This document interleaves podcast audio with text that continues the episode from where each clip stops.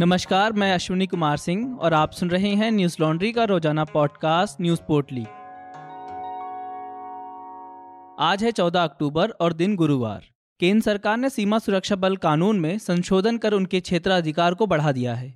अब बीएसएफ को पंजाब, पश्चिम बंगाल और असम में लगने वाली पाकिस्तान और बांग्लादेश की अंतर्राष्ट्रीय सीमा से 50 किलोमीटर के दायरे में काम करने के लिए किसी की अनुमति नहीं लेनी पड़ेगी। बीएसएफ को सीमा से 50 किलोमीटर के दायरे में तलाशी लेने, जब्ती करने और गिरफ्तारी करने की अनुमति दी गई है। बता दें कि बीएसएफ को इससे पहले मजिस्ट्रेट के आदेश और वारंट की ज़रूरत होती थी।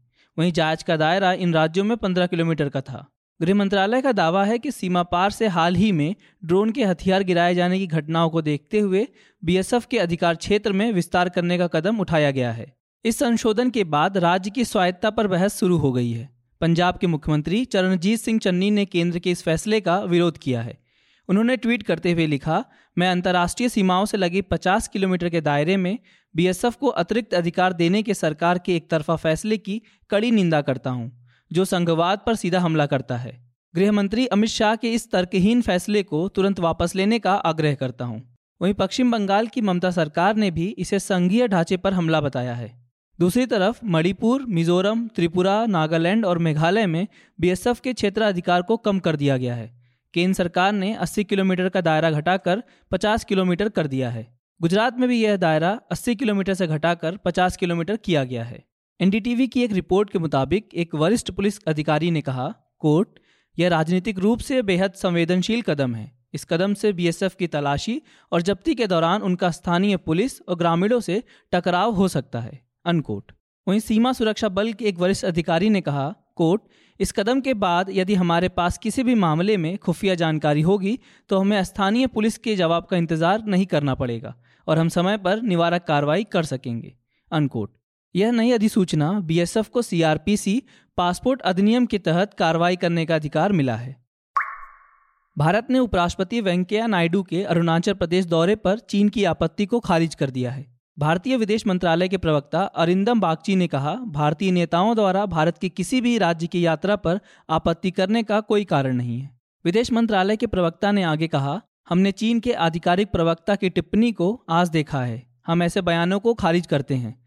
अरुणाचल प्रदेश भारत का अटूट और अभिन्न हिस्सा है। जैसे भारतीय नेता भारत के किसी अन्य राज्य की यात्रा करते हैं, वैसे ही नियमित रूप से अरुणाचल प्रदेश राज्य की यात्रा करते हैं। भारतीय नेताओं की भारत के एक राज्य की यात्रा पर चीन की आपत्ति करना भारतीय लोगों के तर्क और समझ से परे है। बागची ने कहा, हम चीनी पक्ष से उम्मीद करते हैं कि वह असंबंध मुद्दों को जोड़ने के बजाय द्विपक्षीय समझौते एवं प्रोटोकॉल का पूरी तरह से पालन करते हुए एलएसी पर शेष मुद्दों के जल्द समाधान के लिए काम करेगा।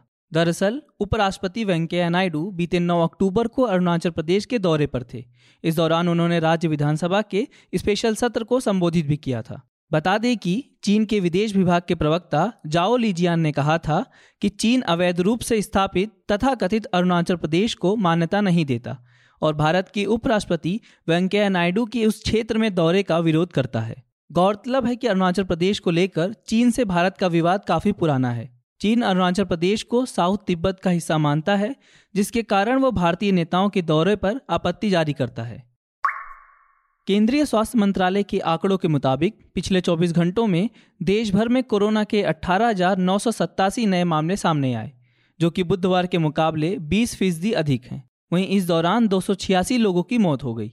बीते 24 घंटों में 19,808 लोग कोरोना से ठीक हुए जिससे सक्रिय मामलों की संख्या घटकर दो लाख छह हज़ार पाँच सौ छियासी हो गई पिछले 24 घंटों में सक्रिय मामलों में एक हज़ार सड़सठ की कमी दर्ज की गई है अब तक देश में कोरोना महामारी से तीन करोड़ तैंतीस लाख बासठ हज़ार सात सौ नौ लोग ठीक हो चुके हैं।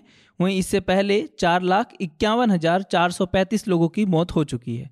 रिकवरी दर की बात करें तो यह अंठानवे दशमलव शून्य सात फ़ीसदी पहुँच गई है, जो मार्च 2020 के बाद सबसे ज़्यादा है। साप्ताहिक पॉजिटिविटी दर एक दशमलव चार चार फ़ीसदी रह गई है। यह बीते 111 दिनों से तीन फ़ीसदी के नीचे बना हुआ है। जबकि दैनिक पॉजिटिविटी दर एक दशमलव चार छः फ़ीसदी है, जो पिछले 45 दिनों से तीन फ़ीसदी के नीचे बना हुआ है। वहीं सक्रिय मामले कुल कोरोना के मामलों के मुकाबले महज शून्य दशमलव छः एक फ़ीसदी रह गए हैं, जो कि मार्च 2020 के बाद सबसे कम अनुपात है। केरल में कोरोना का कहर जारी है। पिछले 24 घंटों में केरल में ग्यारह नए मामले सामने आए, जबकि 123 लोगों की मौत हो गई। वहीं इस दौरान नौ हज़ार नौ सौ बहत्तर लोग कोरोना से ठीक भी हुए। बात करें दिल्ली की तो यहाँ पिछले 24 घंटों में 31 नए मामले सामने आए, जबकि मौत का आंकड़ा शून्य रहा। यह लगातार तीसरा दिन है जब दिल्ली में कोरोना से कोई मौत नहीं हुई है। इस बीच केरल सरकार ने कोरोना से जान गंवाने वालों के आश्रित परिजनों को हर महीने पाँच हज़ार रुपये की आर्थिक सहायता देने का फैसला किया है। यह नई राहत पहले से मिल रही वित्तीय सहायता से अलग होगी। देश में वैक्सीन की बात करें तो पिछले 24 घंटों में पैंतीस लाख छाछठ हज़ार तीन सौ सैंतालीस डोज वैक्सीन लगाई गई है। जिससे वैक्सीनेशन का कुल आंकड़ा छियानबे करोड़ बयासी लाख बीस हज़ार नौ सौ संतानवे पहुँच गया है। केंद्र सरकार ने गर्भपात को लेकर जारी नए नियमों में गर्भ की समय सीमा को 20 सप्ताह से बढ़ाकर 24 सप्ताह कर दिया है। यह नया नियम अप्रैल 2021 में पारित मेडिकल टर्मिनेशन ऑफ़ प्रेगनेंसी संशोधन अधिनियम 2021 के तहत लाया गया है। नए नियम के अंतर्गत विशेष श्रेणी की महिलाओं के लिए यह सुविधा दी गई है। नियम के अनुसार भ्रूण में ऐसी कोई विकृति या बीमारी हो जिसके कारण उसकी जान को खतरा हो या फिर मानसिक या शारीरिक विकृति होने की आशंका हो, जिसके कारण वह गंभीर विकलांगता का शिकार हो सकता है, इन परिस्थितियों में 24 सप्ताह के बाद गर्भपात के संबंध में फैसला लेने के लिए राज्य स्तरीय मेडिकल बोर्ड का गठन किया जाएगा। मेडिकल बोर्ड का काम होगा कि अगर कोई महिला उसके पास गर्भपात का अनुरोध लेकर आती है तो उसकी जाँच कर आवेदन मिलने के तीन दिनों के भीतर गर्भपात की अनुमति देने या नहीं देने के संबंध में फैसला सुनाना होगा। बोर्ड का काम यह भी ध्यान रखना होगा कि अगर वह गर्भपात कराने की अनुमति देता है तो आवेदन मिलने के पाँच दिनों के भीतर पूरी प्रक्रिया सुरक्षित तरीके से पूरी की जाए और महिला की उचित काउंसलिंग की जाए। इससे पहले पुराने नियमों के तहत 12 सप्ताह यानी तीन महीने तक के भ्रूण का गर्भपात कराने के लिए एक डॉक्टर की सलाह की ज़रूरत होती थी। वहीं 12 से 20 सप्ताह यानी तीन से पाँच महीने के गर्भ के लिए दो डॉक्टरों की सलाह आवश्यक होती थी। ताइवान में गुरुवार को तेरह मंजिला इमारत में भीषण आग लग गई। इस आगजनी में छियालीस लोगों की मौत हो गई और बारह से अधिक लोग घायल हैं। काओशुंग शहर के दमकल विभाग के अधिकारियों ने बताया, ये आग तड़के करीब तीन बजे लगी।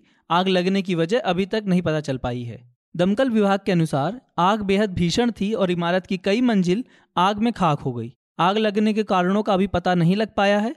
चश्मदीदों ने स्थानीय मीडिया को बताया कि उन्होंने करीब तीन बजे एक विस्फोट की आवाज़ सुनी थी। एक आधिकारिक बयान के अनुसार, यह इमारत लगभग 40 साल पुरानी है, जिसमें निचले स्तर की दुकानें और ऊपर में अपार्टमेंट हैं।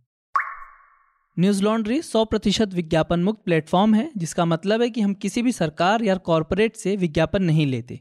हम आपके समर्थन से चलते हैं। हम ऐसे ही स्वतंत्र होकर काम कर सकें, उसके लिए न्यूज़ लॉन्ड्री को सपोर्ट करते रहिए। न्यूज़ लॉन्ड्री को सहयोग देने के लिए हमारी website Hindi dot Newslaundry dot com पर जाएँ और सब्सक्राइब करें और गर्व से कहें, मेरे खर्च पे आज़ाद हैं खबरें। आज बस इतना ही। आपका दिन शुभ हो। नमस्कार। न्यूज़ लॉन्ड्री के सभी पॉडकास्ट ट्विटर आई और दूसरे पॉडकास्ट प्लेटफॉर्म पे उपलब्ध हैं। खबरों को विज्ञापन के दबाव से आज़ाद रखें, न्यूज़ लॉन्ड्री को सब्सक्राइब करें।